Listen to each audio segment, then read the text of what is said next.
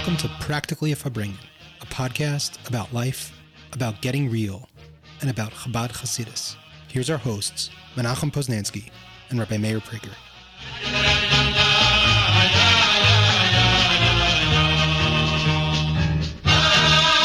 Hello and welcome back to Practically a Farbrengen. This is Menachem Poznansky. Before we get started, I want to remind you to please subscribe to the podcast. If you can, give us a five-star review. That helps us get the word out.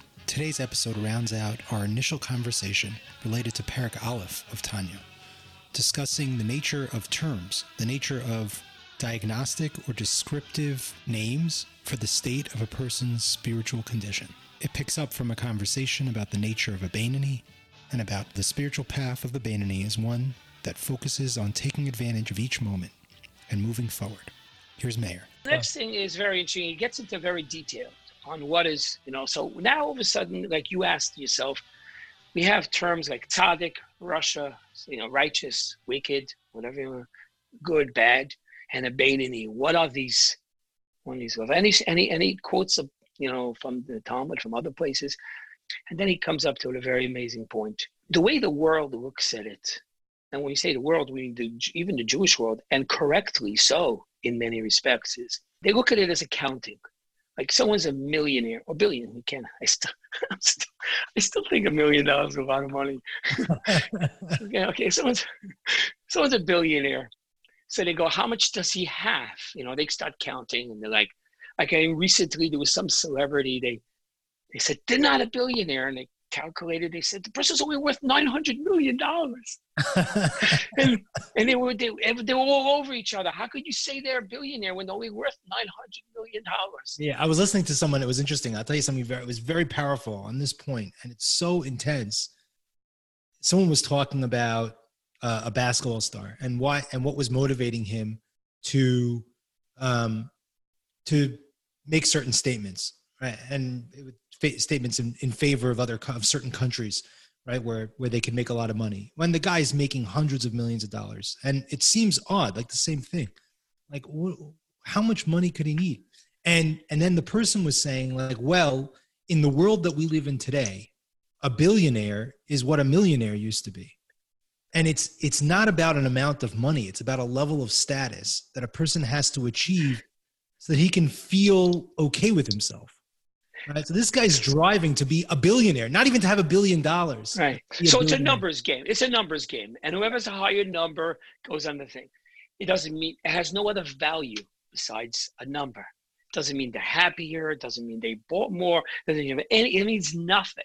It doesn't mean nothing besides the fact that it's a number, and the number puts you in a category, whatever the story is. In the terms of Yiddishkeit, there is such a thing as more mitzvahs, less mitzvahs. So in like he says, in the terms of pun- reward and punishment, like there are certain levels of pitera that you get rewarded, not or punished. So then there makes a difference if the person has more mitzvahs, less mitzvahs. But that's not where he's at. He wants to say, we're talking about the quality of the ti- of the title, not not how it's borrowed, but how what what is it? For example, when uh, you say ish chesed, it's a good person.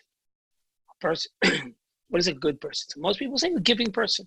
So a guy gives stucker. He gives stucker, so he's a, he's a, he's a charitable person. Does it mean he's a good person? Maybe not. There's quite a few people that, that give a lot of charity and they're not really good people. Whatever the reason, they give charity. They're doing a good thing.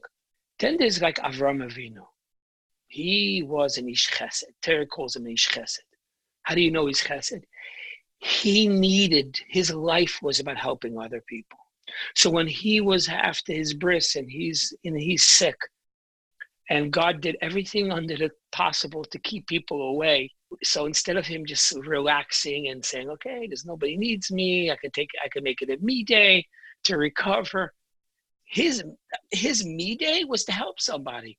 So he took a chair as best as he can. He went outside in the scorching sun, went out of the shade to stay in the stay outside because there might be a passerby that passes by and they should see that there's somebody there. So maybe they'll they'll they'll, they'll be starving, they'll be thirsty, they'll need something. His life meant helping other people. That's what we're talking about. He wants, he, he said, there's going to be a lot of terms over here that we're going to learn. But we're not going to be talking about the fact that did he miss a mincha? Did he not? Even though that's true too.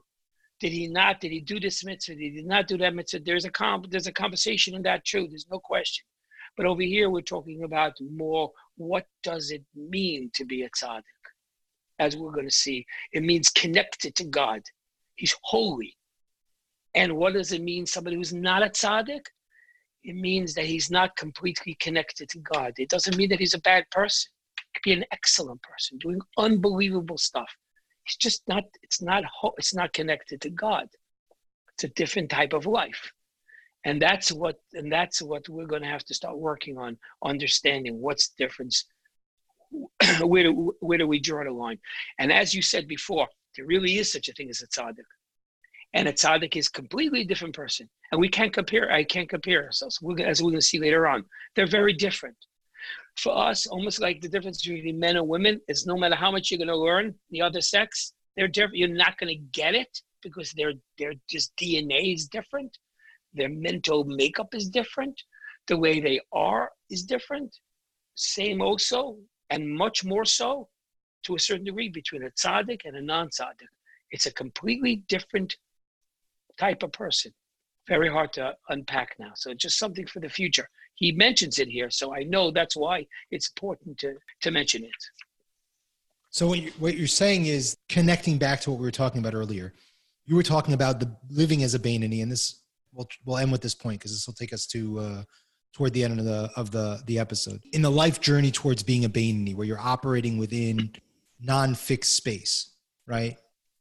So in that in that world, when you talk about terms that qualify people, you can't qualify terms by quantity, and they have to be qualified by qua- quality, right? Like the quality of the tzaddik versus the quantity of the tzaddik. You have a guy who does a lot of good things, but he's not a very good person. In fact, sometimes he might do good things because he's not a nice person and he wants to feel like a good person, but that doesn't make him a good person. Whereas a person with who's a, a sweet person, a kind person, a good person has good in their quality. And there's on a spiritual plane, on a psychological plane, those things exist too. That level of qualitative tzidkus, qualitative righteousness, and the opposite, and qualitative of the opposite right and and part of what you said which is very powerful is the nature of identifying that quality has a lot to do with the degree to which that person is connected with god right and connected with goodness and connected with life itself the the existence of life the existence itself all of that right so at, and to the degree that that is permeating from within him is the degree to which they are qualitatively connected with with God and with good, right? As opposed to doing good things, even though there is such a thing as saying like, okay, well, if you do a lot of good things, that's a very good thing, right? And the truth is, if you want to live a good life, do good things. That's def- there's no there's no doubt about it. But we can't get too lost in the quantitative if we want to live in this Beinoni world, which is more connected with qualitative. Is that that is? I'll I'll, I'll finish. I'll, with a, you just reminded me of a, an interesting story that I once uh, saw. There was this Jew that was fascinated with the concept that Eliyahu Navi, which is a malach, was a navi, and his stories all over the Talmud and Sfarim that Eliyahu Navi meets certain Jews and discusses and talks with them, teaches them, learns with them, teach, gives insight whatever the mission of Eliyahu, it's, it's amazing stuff. So this person wanted to get to know, wanted to have this Eliyahu experience. So he looked up the books and he looked up as much from as he can, and he found out that uh, he saw from what he was able to gather was there was a lot of fasting, as we know, people who had nevuah were fasting. They didn't eat because they had to separate from the physicality. A lot of them went actually did um, I don't know what it's called. They they would actually put pain on themselves to break down their their focus on physicality. They would pain themselves. It's we don't do that anymore. It's, it's something of the past. do that. And actually, so he actually saw somewhere that it says that you have you walk with shoes that have nails inside. So every time you step, it's painful. And when you break yourself physically and you don't eat and you have that for 40 days or whatever it was, then you get to see. He did it and nothing happened. So he came to this tzaddik and he said, he says, listen, I looked up all the books and I, and I, uh, I, I, you know, I did all this stuff and I didn't see Elio. Why am I not seeing Elio? So stay here for a few days. This person went to his uh, person who took care of the, the stable. He says, do me a favor. He says, don't, don't feed the horse. It was a, it was a wintry night. oh, he said, said they're rolling in the snow also. That's he used to roll in the snow. He told the guy, don't feed the horse for about for three days. So after three days, he calls the guy. They go to the stable. He asks the guy, bring out the horse. Horse is all weak. He comes out. It was snowy. It was icy. He slips. He falls down. He rolls around.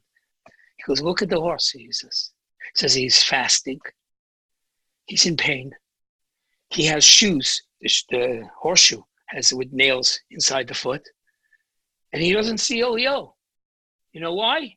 Because he's a horse. He's telling, he's telling the guy, he's telling the guy, what is this, an accounting thing?